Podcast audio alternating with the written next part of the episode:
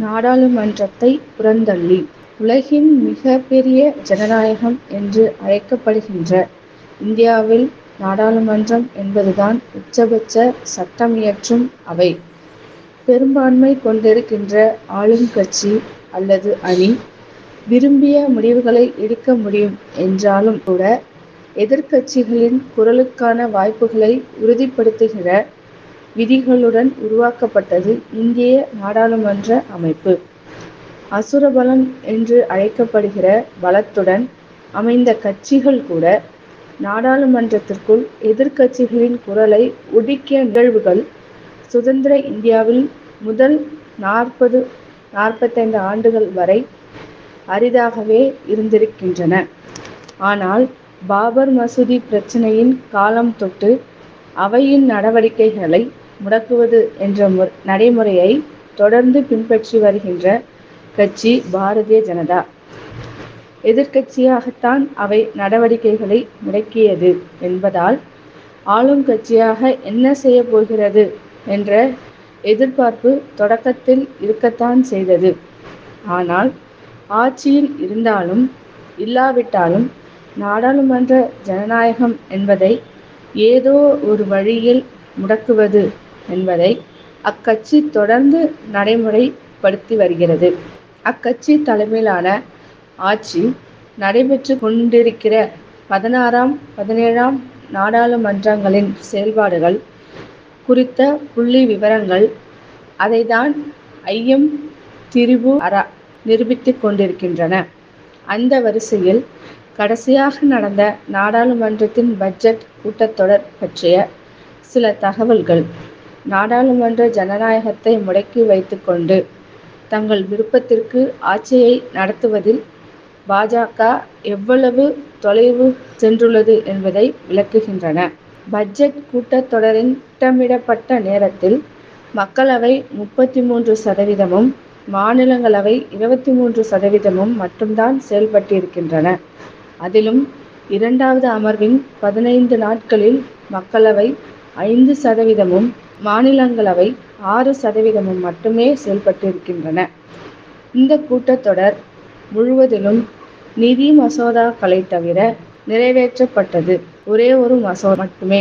அறிமுகப்படுத்தப்பட்டவை மூன்று மசோதாக்கள். இதில் எதற்கும் வாதம் இல்லை என்பது சடங்குபூர்வமாக நாடாளுமன்றத்தை கூட்டினாலும், எதிர்ப்பு குரல்களை மறைமுகமாக ஒடுக்கின்ற செயல்தான். மோடியின் ஒன்பது ஆண்டுகள் ஆட்சியில் கடந்த ஏழு ஆண்டுகளில் பட்ஜெட் தொடர்பான எழுபத்தொன்பது சதவீத மசோதாக்கள் விவாதமின்றியே நிறைவேற்றப்பட்டிருக்கின்றன. இந்த கூட்டத்தொடரிலும் அனைத்து அமைச்சகங்களின் நாற்பத்திரண்டு லட்சம் கோடி ரூபாய் செலவுகளை முடிவு செய்கின்ற மசோதாக்கள் விவாதமின்றிதான் நிறைவேற்றப்பட்டன. மக்களவையில் ஏழு அமைச்சகங்களின் செயல்பாடு குறித்து இந்த கூட்டத்தொடரில் விவாதிக்க திட்டமிடப்பட்டிருந்தது. ஆனால், எதுவுமே விவாதிக்கப்படவில்லை.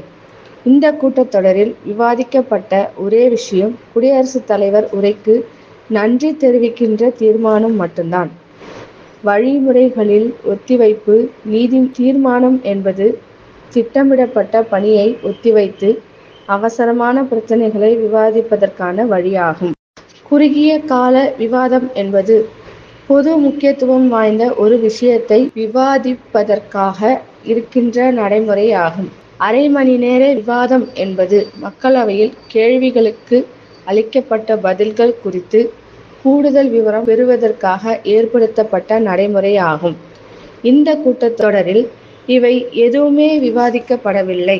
இந்த மக்களவை மொத்தத்திலும், அதாவது நான்கு ஆண்டுகளிலும் பதினோரு குறுகிய கால விவாதங்களும், ஒரே ஒரு அரை மணி நேர விவாதமும் மட்டுமே அனுமதிக்கப்பட்டிருக்கின்றது என்பது, நாடாளுமன்றம் என்பது முடிவெடுக்கின்ற இடமாக இல்லாமல் வேறெங்கோ நாக்பூரில் எடுக்கப்பட்ட முடிவுகளை சட்டபூர்வமாக மாற்றிக்கொள்கிற இடமாக பயன்படுத்தப்படுகிறது என்பதையே விளக்குகிறது. இந்த ஒத்திவைப்பு தீர்மானத்திற்கு இணையாக, மாநிலங்களவையில் திட்டமிடப்பட்ட நடவடிக்கைகளுக்கு இடையில் முக்கிய பிரச்சனைகளை விதி எண் இருநூற்றி அறுபத்தி ஏழின் படி தலைவர் அனுமதியுடன் விவாதிக்கலாம். இந்த கூட்டத்தொடரில் மட்டும் அவ்வாறான நூற்றி ஐம்பதுக்கும் அதிகமான கோரிக்கைகள் எழுப்பப்பட்டாலும் ஒன்று கூட அனுமதிக்கப்படவில்லை கேள்வி நேரத்திற்கென ஒதுக்கப்பட்ட நேரத்தில் மக்களவை பத்தொன்பது சதவீதமும் மாநிலங்களவை வெறும் ஒன்பது சதவீதமும் தான் பயன்படுத்தி இருக்கின்றன. நாடாளுமன்றத்தில் எழுப்பப்படும் கேள்விகளில் வாய்மொழியாக பதிலளிக்கப்படக் கூடியவை நட்சத்திர குறியிடப்பட்ட கேள்விகள். நட்சத்திர குறியிடப்படாத கேள்விகளுக்கு எழுத்து மூலமான பதில் மட்டும்தான் அளிக்கப்படும்.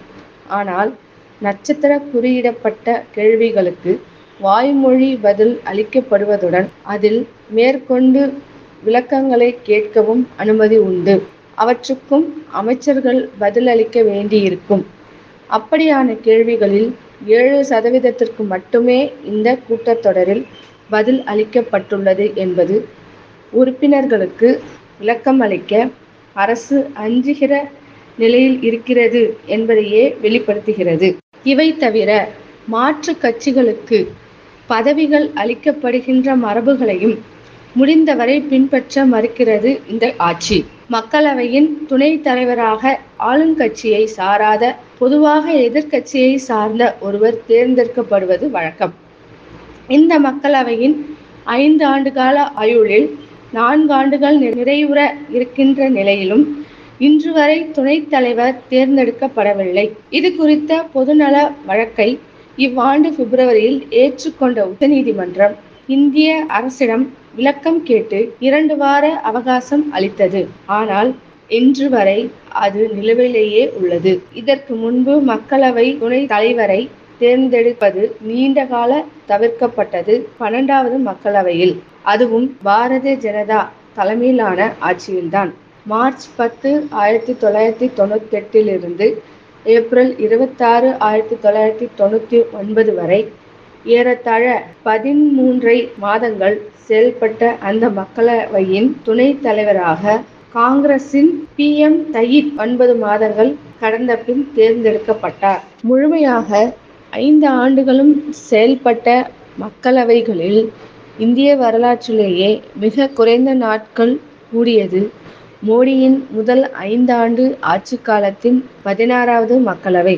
ஐந்து ஆண்டுகளில் அது கூடியது வெறும் முன்னூற்றி முப்பத்தோரு நாட்கள் தான் ஆனால் நடப்பு பதினேழாவது மக்களவை நான்கு ஆண்டுகள் பதவி காலத்தை நிறைவு செய்யவிருக்கிற நிலையில் இதுவரை இருநூற்றி முப்பது நாட்கள் மட்டுமே கூடியுள்ளது. இது சராசரியாக ஆண்டுக்கு ஐம்பத்தெட்டு நாட்கள் என்பதால் எஞ்சி இருக்கிற ஓராண்டிலும் அதே அளவு கூடினாலும் இருநூற்றி தொண்ணூறு நாட்களை கூட கடப்பது சிரமம். அதனால் இந்திய வரலாற்றிலேயே குறைந்த நாட்கள் கூடிய மக்களவை என்ற அவப்பெயரை இந்த மக்களவை பெறவிருக்கிறது அதாவது நாடாளுமன்றம் கூடினால்தானே அங்கு எதிர்க்கட்சிகளை பேச அனுமதிப்பது என்பதெல்லாம் மோடி செய்தியாளர்களை சந்திப்பதையே தவிர்ப்பதை போன்ற நடவடிக்கையே நாடாளுமன்றம் கூடுகிற நாட்களையே குறைத்து உறுப்பினர்களின் அதாவது மக்களின் ஜனநாயக உரிமையை மறைமுகமாக பறிப்பது.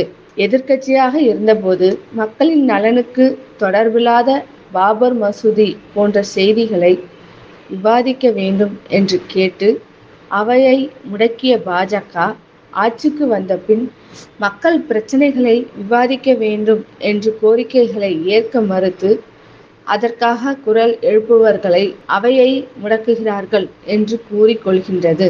ஆனால் இரண்டு வழியிலுமே மக்களின் பிரச்சனைகளில் கவனம் செலுத்துவதை தவிர்ப்பதையும் அவையை முடக்குவதன் மூலம் தங்கள் அல்லது சில தனியார் முதலாளிகளின் நலனுக்காக நடவடிக்கைகளை நிறைவேற்றிக் கொள்வதையும் நரித்தந்திரத்துடன் செய்கின்றது பாஜக என்றால் மிகையல்ல. மீண்டும் ஒருமுறை பாஜக ஆட்சிக்கு வந்தால் இந்திய ஜனநாயகத்தின் அதிகபட்ச நம்பிக்கையான நாடாளுமன்றம் என்பது இல்லாமலேயே ஆகிவிடும். ஆபத்து இருக்கிறது என்பதை உணர்ந்து அனைவரும் ஒன்றுபட்டு செயல்பட வேண்டியது அவசியம்.